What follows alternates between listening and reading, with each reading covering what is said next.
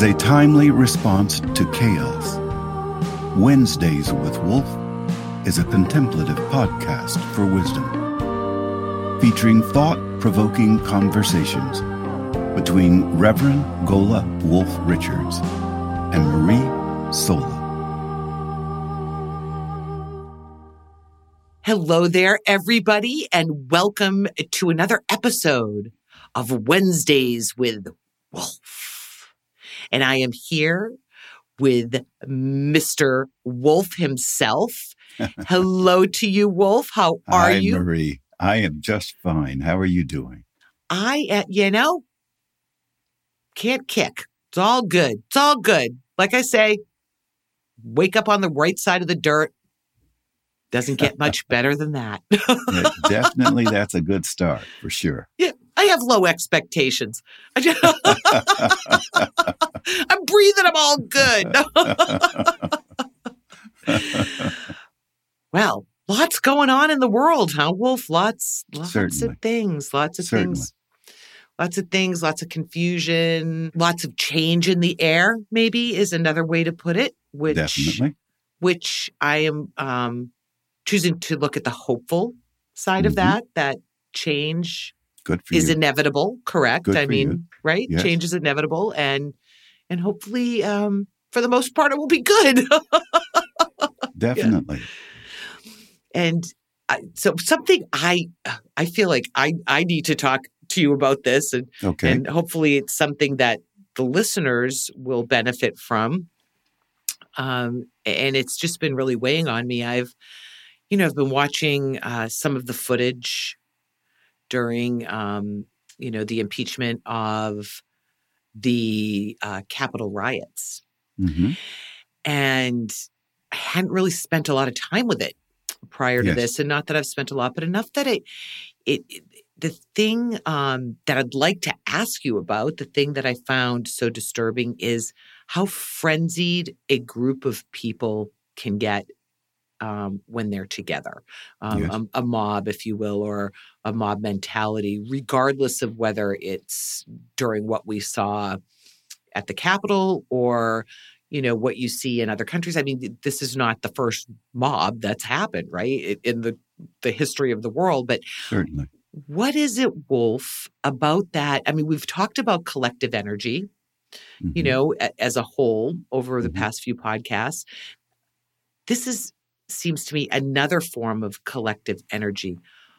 What is it that that in us that that gets us to work up to such a frenzy when we're in a a, a mob situation? Okay.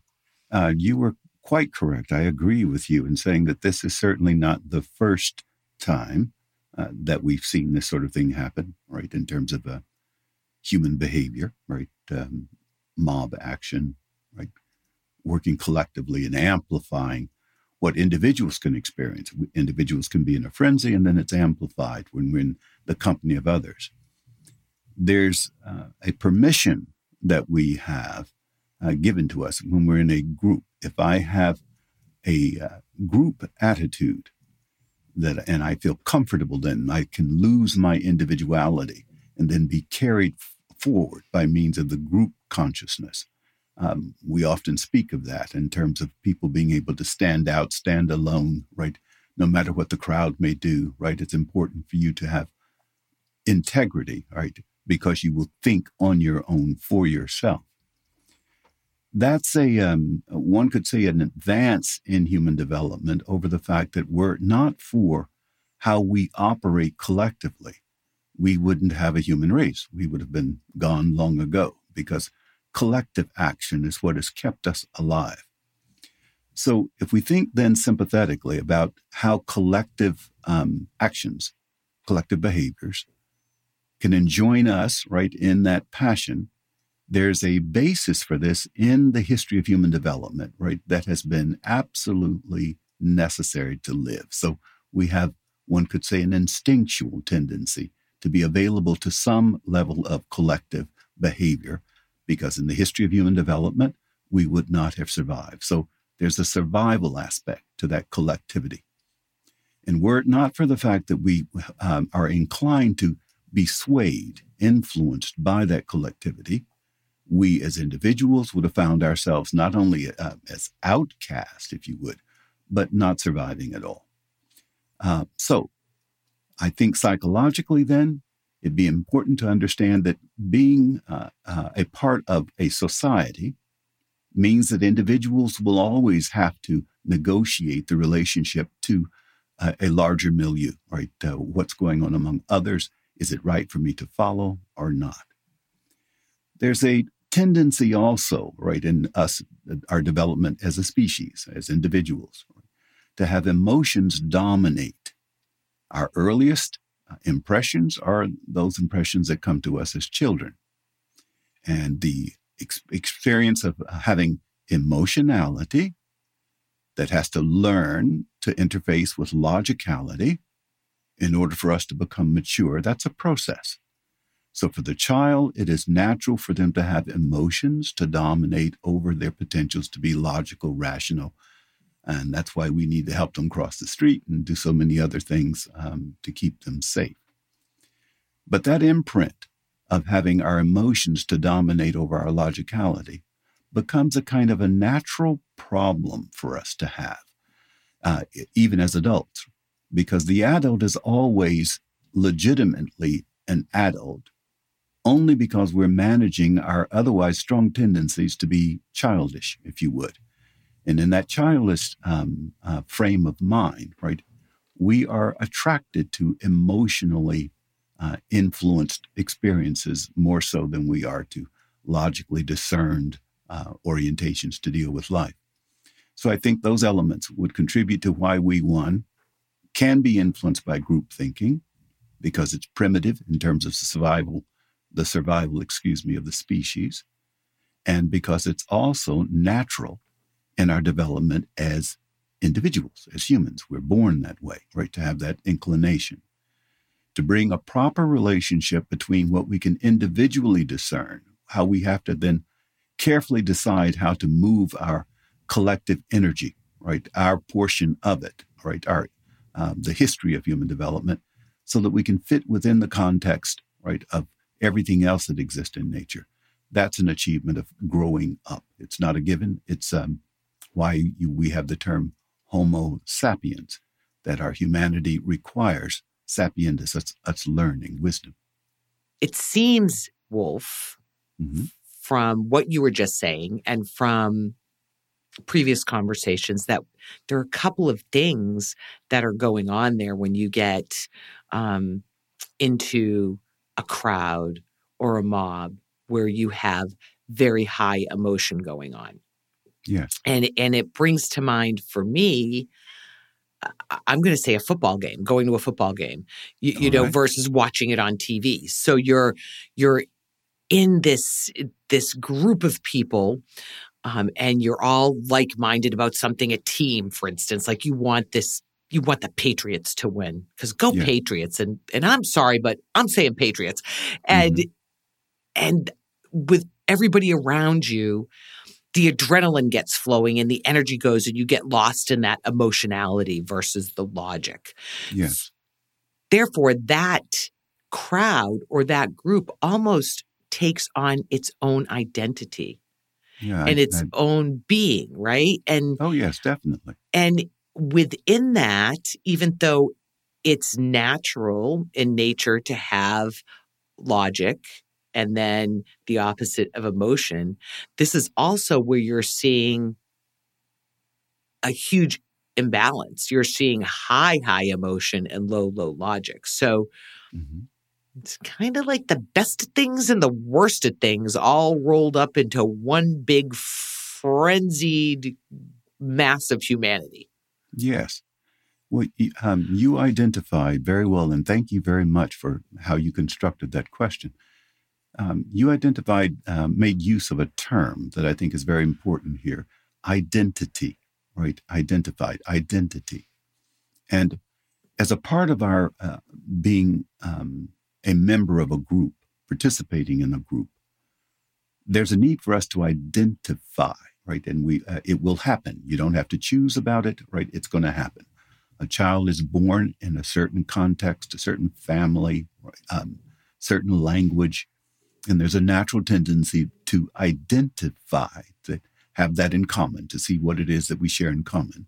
And, and then my identity becomes functional in terms of survival. If we think back into very primitive early circumstances, by means of me playing my role, having a shared identity in terms of uh, who I am and what I'm to do, I survive thereby.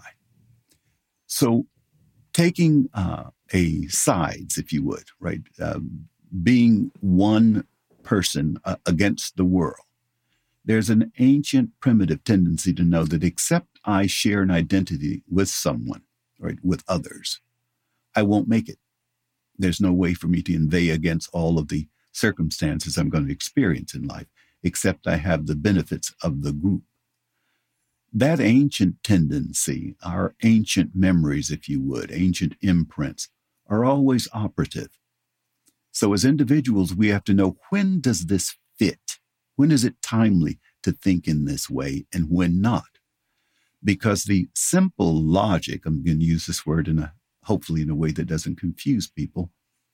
If I'm working from a very primitive state of thinking, very ancient way of thinking, very infantile way of thinking, then my log, what occurs to me to be logical is to not move outside the bounds of that particular group with whom I'm identified, where my identity has been established.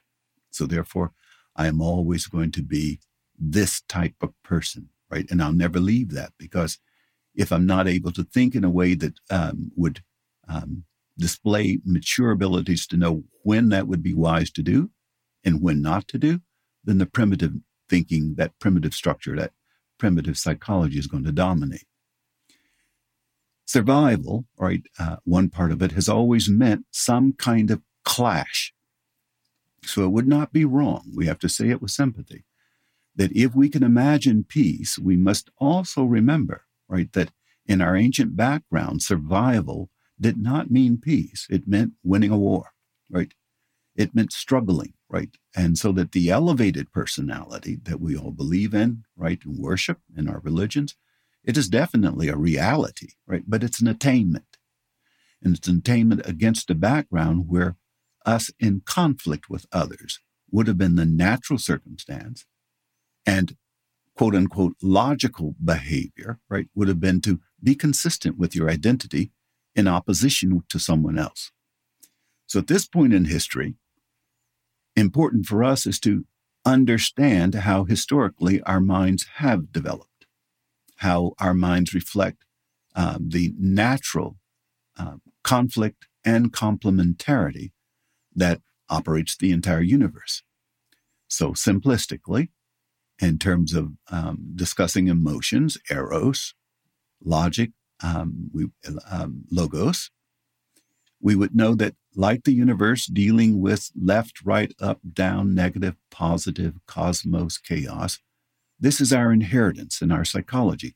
We have the potential to do just as nature does, which is to bring these seemingly antithetical positions, right, into some kind of harmony. That's maturity. If I can do that, if one can pull that off, that's maturity.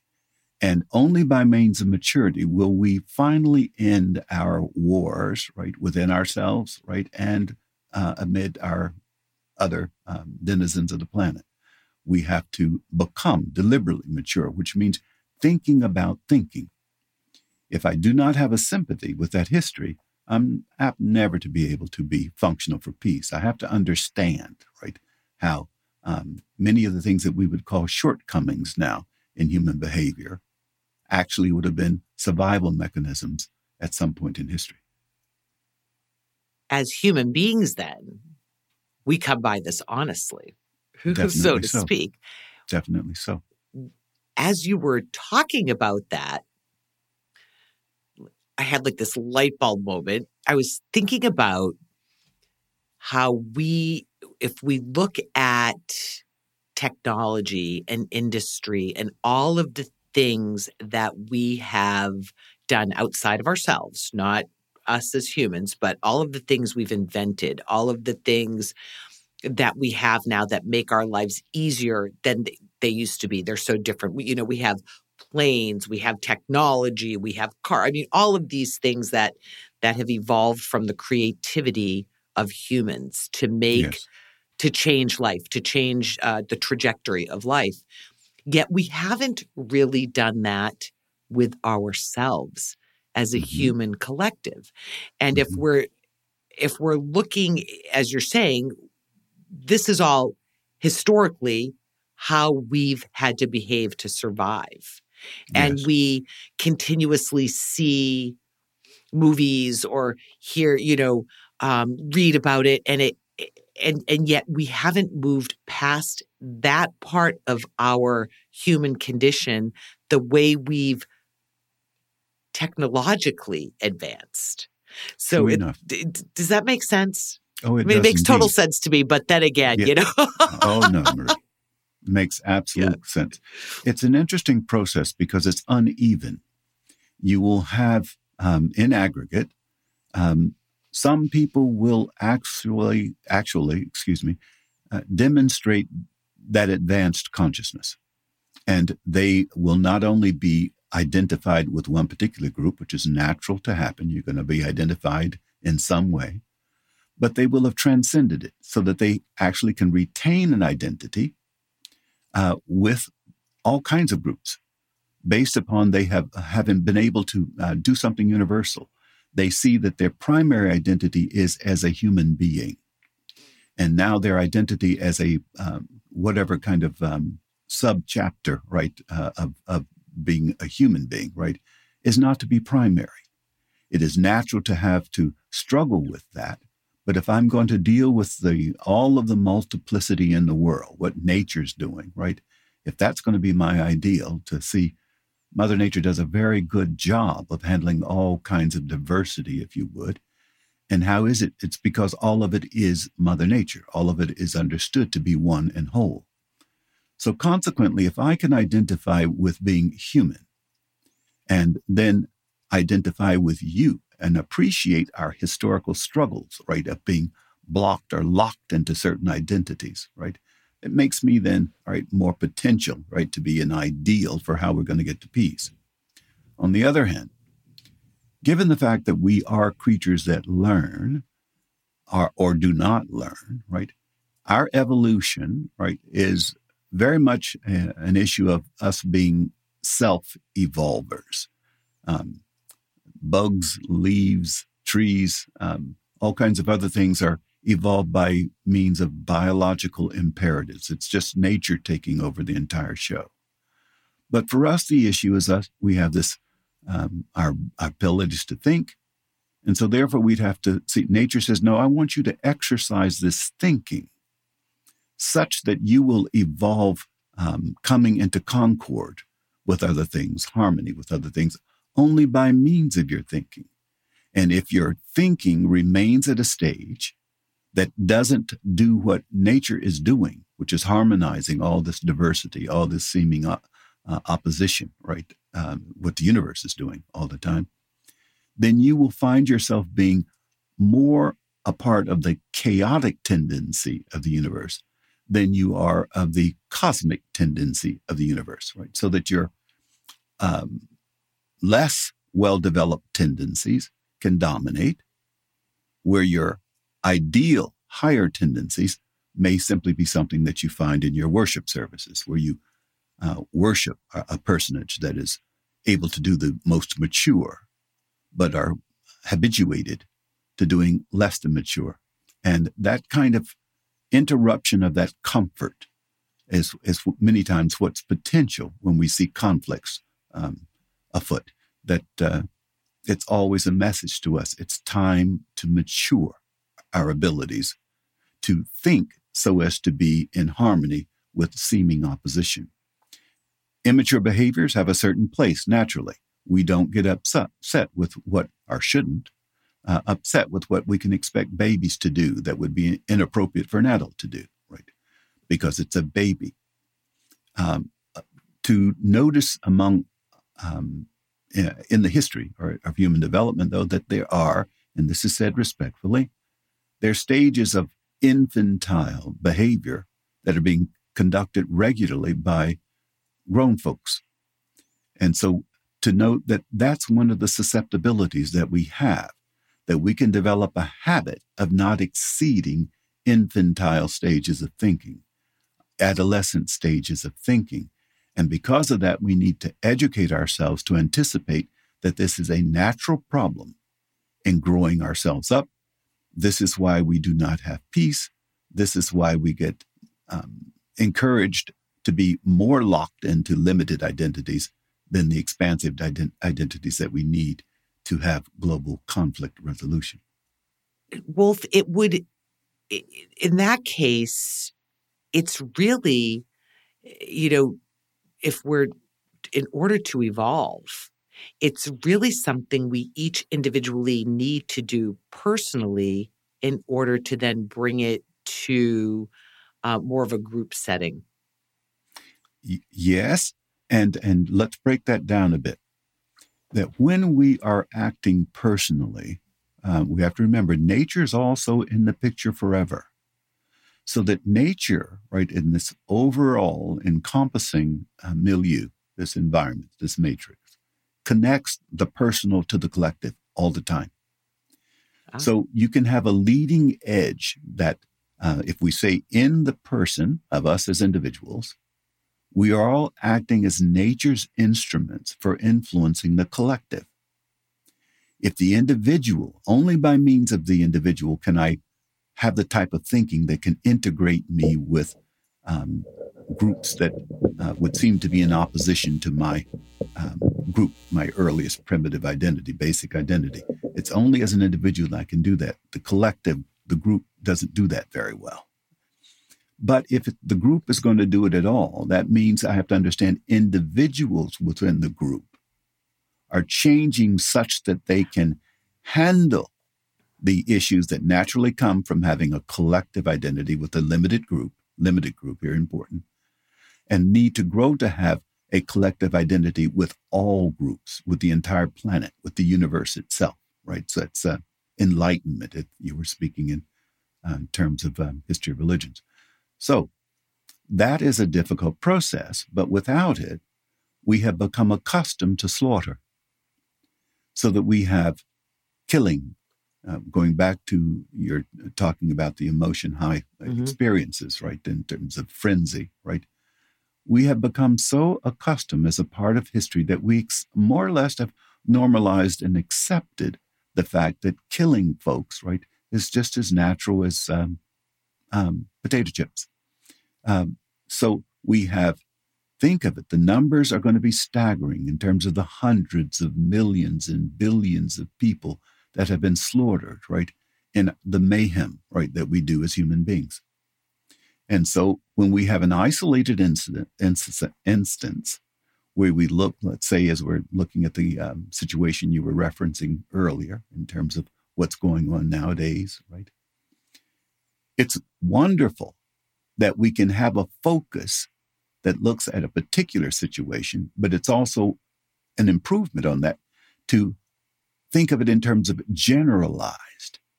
So if I'm looking at what happens in the may happened in the mayhem in Washington recently, mm-hmm. and think, what is it there? Because it's human beings, right? Um, what is it there that I can learn about what is universally true? What is it there that I can learn about aspects of my personal experience. At what stage of my development was I more apt to be emotionally driven, right? And did I ever cross a line, positively speaking, developmentally, when I could learn to, ima- to manage that impetus, right, to be lost in passion? And not only in a frenzy where we have violence, do I know that in a state of being emotionally dominant, right? Have does that happen in any other context, right? Nonviolent, if you would, right? Context, as it would, as it would seem, right? Where wrong is done. On the other hand, too, is there some way in which it's done in a right way? So the answer is going to be yes, right? It's done right and wrong. It's a matter of timeliness. If I have everyone singing together, um, to use an analogy, kumbaya. And the passion is there, right? To let's do it right. That group consciousness, that collectivity, right, is it responsible for doing much good. So now I've used the passion guided by a, the uh, natural tendency in the universe, right, the creative tendency to use my passion in service of good. So now that's my kumbaya experience. Now the other, right? If I've got a chant uh, identifies one group to be targeted for harm, right, as opposed to another, now the passion's being used for something negative.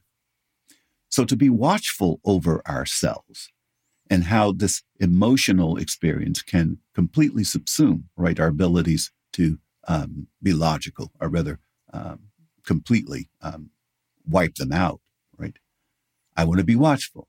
The other is when my passion can be in service to something beautiful, I want to engage it. Therefore, when we see things happening that can be disturbing, as a contemplative individual, we should be observing observing that uh, stepping back and observing it and seeing what that tells us about ourselves. Absolutely. When have we acted in that manner? There but for fortune go I. Exactly. And then how can that same exact circumstance also be turned? How could a, a similar circumstance with some different um, different pieces of the recipe end up being a good thing. So definitely. So this is really an opportunity for us to get out of uh, step back, get out of our heads in terms of, um, or should I say, get out of our egos. Step back, look at the situation, and and and then look back at ourselves. How does it mirror us as an Absolutely. individual? Because yeah. for that for us to really change the group, it's going to take individuals to change and for that to snowball, if you will. Mm-hmm. Or to, Definitely or so. to model behavior that others might potentially pick up on. Absolutely. That's why, um, as a humanizing um, experience, compassion, right, is such an important notion. Mm-hmm. Compassion. I can look at, you know, you could look at the mayhem that's created by a mob and say, I would never do that. And it may be legitimately true, right? That you would never do that. However, it's important to say, well, maybe not never, because if I can identify with the other person and say, I could be locked there, but for fortune, I could be locked in a point of view whereby I would find myself doing harm, mm-hmm. right? And lucky that I'm not in that point of view, but I also want to have a sympathy with somebody who is in that status because there but for fortune go I. It's, uh, it's easy to become um, inadvertently arrogant and to lift ourselves um, out of the um, fray of what human development's all about we have cycles, right? And by means of cycles, we have survival. If you didn't have cycles of blood circulating in your body, right, we wouldn't survive. If there wasn't the cycle involved in respiration, we wouldn't survive. There's not the cycles, right, of day and night, right, uh, the seasons, we wouldn't survive. So that cyclicity is a part of nature. It has an ancient background. Cyclicity can also then affect us personally we can have traditions, cycles, customs, cycles, right? Habits, cycles. And we know that some of those habits can be very damaging that we could have. Certain foods that we love to eat, right, aren't good for us. Um, certain substances, right, that we love to hang out with, right, actually aren't good for us, right? So we would know, have sympathy with the fact that in the human condition, someone can be stuck at a particular stage of a cycle. So even if I'm going to have to reject that behavior, do it with sympathy. Even if I'm going to have to judge that behavior, do it with sympathy. If I had to contain that behavior, do it with sympathy? Always trying to keep compassion involved in it so as to be evolved, even when I'm having to deal with the material of what it means to be average. You're so right, too, about that danger of becoming arrogant without the sympathy or to say, I would never do that. And it's funny, a, a really simple analogy of that. One of the first things that I learned is I remember being um, younger and thinking that uh, I would see somebody with with kids, and the kid would be having a temper tantrum in the store, and I'd say, "Well, my kid's never going to do that, right?" oh, well, guess what, right? And and as I've gotten older, I will never say never because we mm-hmm. are all capable of any range of of poor behavior and and timely behavior. Mm-hmm. And that I find that one of the dangers of pulling yourself back and not having that sympathy on top of arrogance is to become very judgmental, which mm. which that behavior of of overly judgmental, overly arrogant adds to the fray. Mm-hmm. It doesn't Definitely help. so. Yeah. right. And in, in terms of how we use our terms, right? To be judgmental is one thing. To be um, to have good discretion, right, is another. Mm-hmm. So we can have it understood that if I am being um, uh, decisive, uh, discerning, that doesn't imply that I don't have compassion when I'm doing making the behavior. But to be judgmental implies lacking a needed degree of compassion. Exactly. And and there and that that doesn't help with conflict resolution now, does it? That's true. Right. Absolutely so. So we're in a situation now.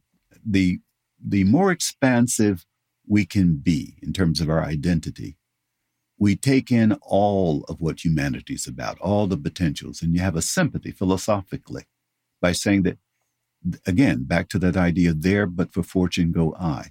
What can happen with the, uh, the human being or with our psychology? Obviously, we look and we can say all kinds of stuff can happen. Does that mean, right, that in terms of all these things that are happening, right, that everyone is choosing right, to do those things that we would otherwise consider to be negative? Considering that all things can happen, we'd have to acknowledge no, it's not always by choice. The person who can't run fast didn't necessarily choose to have their leg broken, right? Um, there are all kinds of illnesses that can beset us, right? And we know that then I can't behave as well as I would if I were healthy, right, at this time. And that those same things that can beset our bodies can also beset our minds.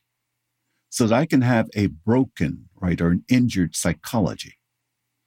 In that sense, then I have to sympathize and say, well, then if I'm not in a broken state, my business should be learning how to help myself and others to be less inclined to be broken. Then I'm authentically an improvement over uh, the tendency for uh, brokenness to happen. If I think uh, in a arrogant, um, uh, judgmental fashion, I will simply put up a category, right? That I'm this type of person, type A person, and you're type B person, and so therefore uh, I'm better than you. And if I am in a better state, I would say that I can identify what would be a better state, right, uh, for um, human behavior. I really can identify. Yet I have to maintain that that's not just simply an abstraction. If I'm really going to be that better person, I have to have a sympathy with people who are not doing as well. I have to uh, assume that the ability to choose is a complex process. Some people can be limited by very primitive identities. So choosing outside of that de- identity is really hard for them. If I've studied well, I can know I see the ancient background to that and can know how that's hard to do. So even though it's not a preferred behavior, it doesn't mean that I wouldn't, uh, in terms of good discretion, identify it as a not preferred behavior, right? But at the same time, I have a sympathy as I'm indicating what I would think would be preferred to do. In terms of evolution, a part of the good then that I would learn is that nature's still in the picture. So if I assume that my identity is as an individual, abjectly as an individual, I am just an individual, then I'm risking repeating a habit that is done too often. And that is to not understand that the individual, as far as nature is concerned, is a function of the collective. The collective is a function of the individual. They're intertwined. Yeah, it's, it's a, it's a, catch 22 or or a circle it's i mean yeah they, they you can't you, you can't really have one without the other and they Absolutely. work together mm-hmm. and, and i guess that's also not to say that um somebody that is behaving in a um, an untimely fashion at the moment, it doesn't mean that somewhere along the line that wouldn't change or they can't change that. I I, I find it um, and and I guess maybe I'm an eternal optimist, but mm-hmm. I like to believe that everybody has everybody has good in them. Even mm-hmm. the, you can find something good in the most vile of or what somebody would say the most vile of humans right there there's something good it may not be compassion and love and you know shitting rainbows but there, but mm-hmm, there's mm-hmm. there's uh you can always find something a, a good quality in everybody and so to just sort of write groups of people off or anybody off as that's it. They're they're you know there's never going to be anything other than that. I I tend to hesitate um, with that that feeling. That says something good about you, and and uh, it's a way of conferring sympathy. All right. So if I were to change what you said, alter it just a bit, I'd say, Marie, you just told us that it's important to confer sympathy, right, with other people at all times. Because if we were to say, is there somebody that functionally speaking, right, is so awful in terms of their behavior that, let's say, particularly from a child's point of view, right, that there's no good to be discerned, right, and a parent who's just wildly abusive, right? So there's, mm-hmm. yeah, it's, it, it's not there. But can I have, um, and doing work, social work as a neighbor, friend down the road, whatever it might be, can I have a sympathy with that condition of that person, that parent who doesn't appear to be able to change their personality at all. I can have a sympathy. My greater sympathy is going to go for that child, right? Getting a chance, right? Mm-hmm. And to try and get that kid out of that environment so that they get a chance because the other person, the timing on even if they could change, it may not be in time to have not done major damage right to that kid. The uh, us having a um, universal basis when we talk about the technical advances we've done, it's because because we work with certain universal truths. Chemistry in America is the same chemistry that I'd have in Europe, right? Mm-hmm. In Asia, in Asia.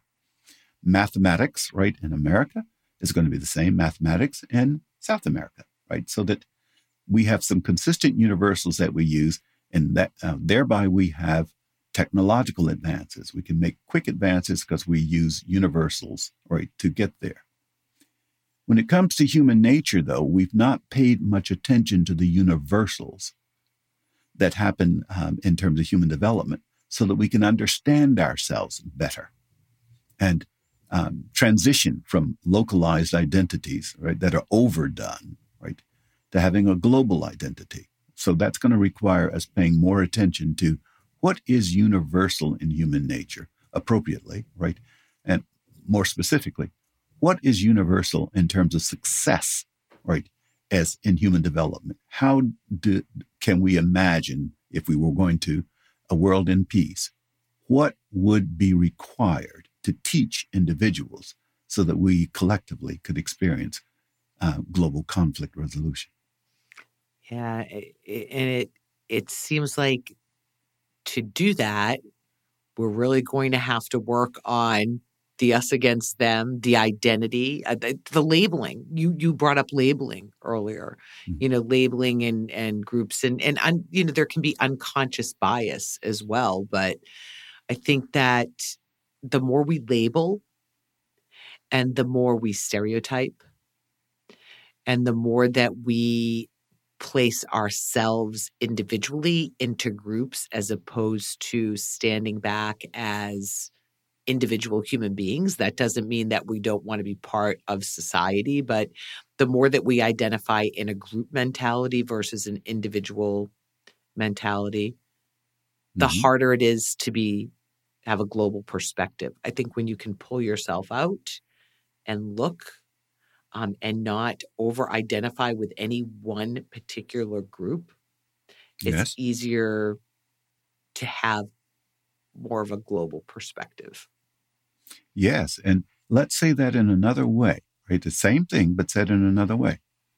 That if I'm going to magnify my identity with any particular group, right, it would mean that I'd have to at the same time magnify my identity if, in the most ideal fashion with other groups. So, can I magnify being um, an American, if you would, in a way that doesn't denigrate, right, uh, lessen, right, anyone else's sense of identity with another patch of land around the planet, right? C- can I do that? Uh, can I bring qualities in my human development such that by saying I'm very proud to be an American, it doesn't mean it sets up roadblocks, right, to the humanity that other people across a border mm-hmm. also have, right? Answer is yes. But that requires education some of our discernment, some of our, uh, let me use another word, some of our fears, right? So many of our fears can have a reasonable background. We like to live. So is it right to be afraid that someone might want to extinguish us? Yep, right, makes sense. So consequently, if I think that someone might be less identified with me, that's going to elevate my tendency to fear their potential to hurt me if they're not of my group. Studying that, just thinking about that, huh? Right? So that we stop, uh, stand back, right, and have an objective uh, consideration of our subjective tendencies. We will tend to be afraid of someone with whom we feel there is no identity. Huh. That's a natural part of the human experience. This is something we have to learn to get over, okay? But at the same time, right, there are going to be aspects of that that we of necessity will want to keep. Because if someone is snarling, right, and I do not snarl, mm. then I it's okay for me to be a little bit afraid of that snarly person might bite. Right. So therefore, let me be a little careful there. So it's a cautious approach. But with sympathy, perhaps that person is caught in a way such that they can't release themselves from snarling. So therefore, have sympathy, move back from that person, yet at the same time, right, have an identity with the fact that their humanity might be suffering something that there but for fortune go I. We need multiple identification techniques. We do. Really, I mean, I, I, say that kind of tongue in cheek, but it, it, it, because how often is it that what we fear is something that's different than we are, something that we yes. don't understand, right? Something that we don't know.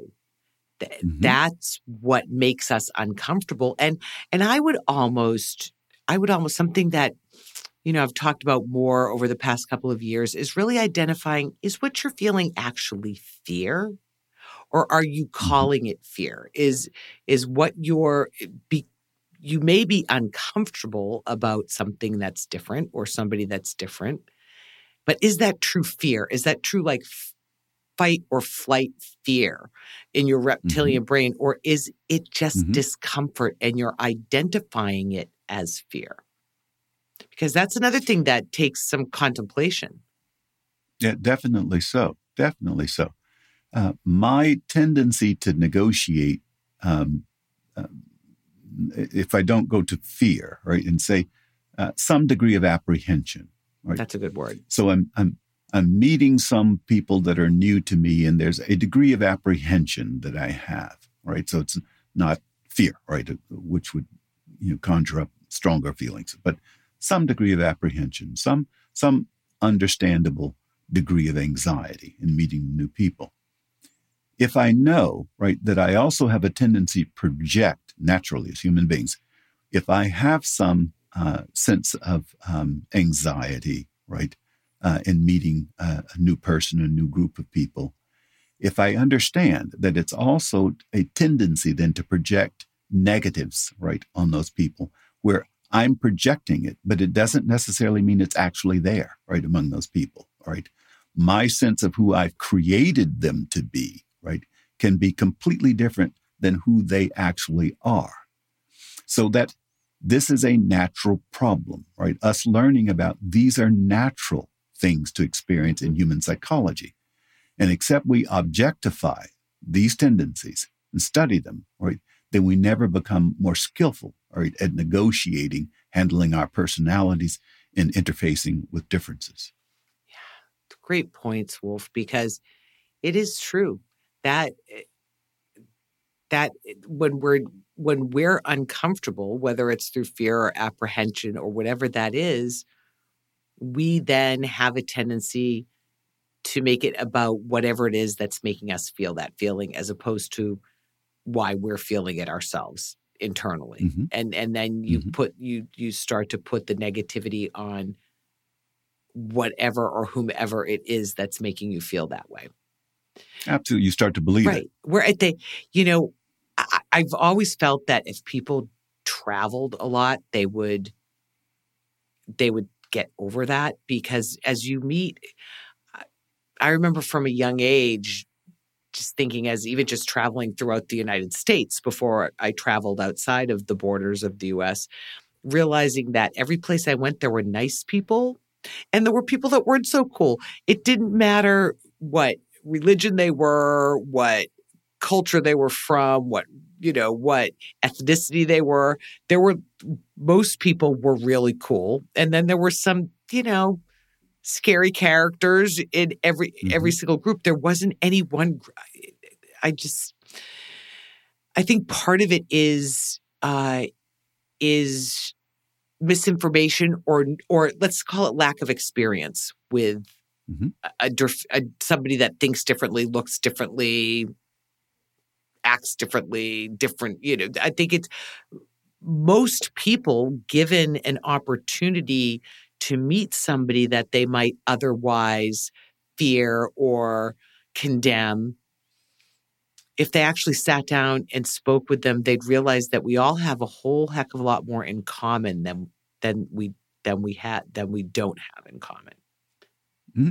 True enough, and and some of those things that we have in common, very importantly, are our faults, right? Uh, mm-hmm. Uh, the our, our, our shortcomings that it's hard for us to let go of apprehension. That's a shortcoming that's experienced all around the world, no matter what type of person. Right? Totally. So if we identify you, and it can be quite erroneously, if we identify somebody as being a potential source of trouble, it's very hard to let go of that.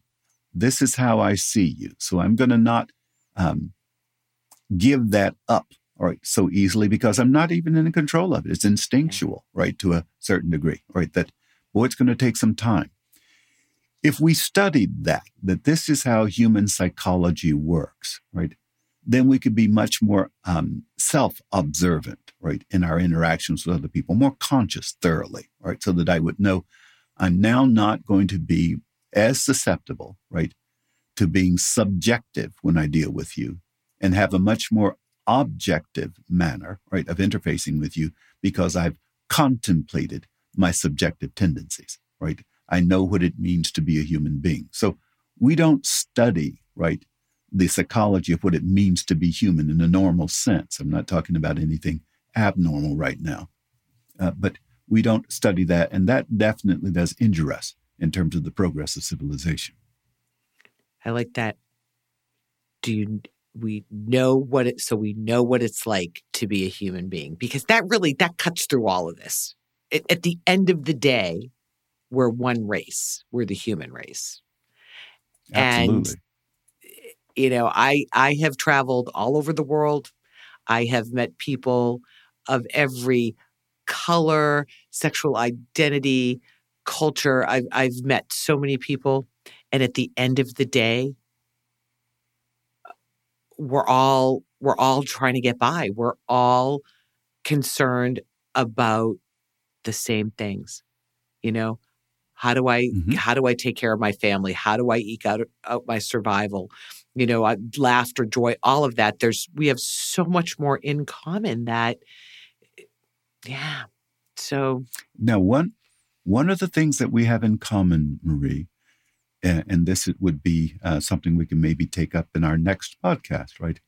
Is in common, we have an enormous tendency, availability to be confused. I like that. What do you mean, Wolf? No, I'm confused. No, sorry, go ahead. it's true.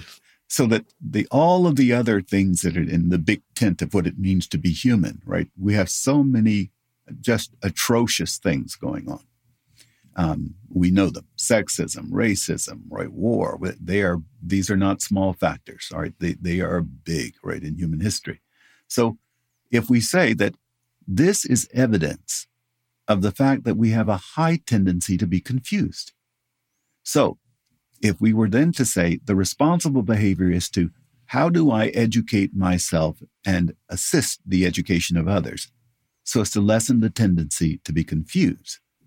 Then I can expect that out of that clarity, we might move to have um, be uh, entitled to genuinely consider ourselves to be civilized.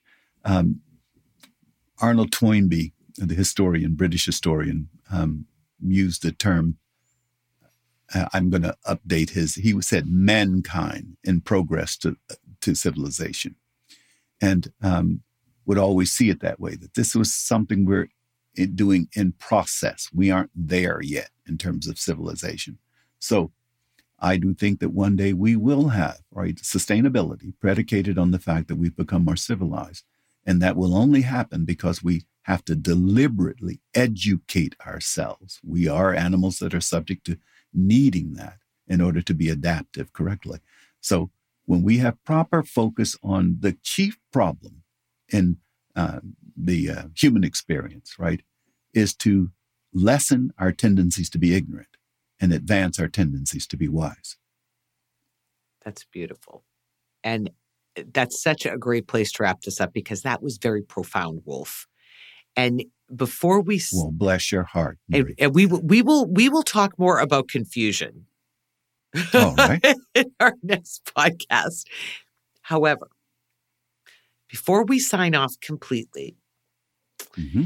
any contemplative thoughts for our listeners about how to rise above our tendency for confusion? Uh, most important, right, is to be sincere. And some of the things that can um, lessen the tendency to be sincere is that we don't spend enough time with a particular thought. So if sincerity has to be concentrated, I would advise then take time to concentrate on rising above us being victimized by average tendencies, tendencies that we need to be in sympathy with, for sure, but we need to exceed these tendencies. Take time, concentrate your sincerity.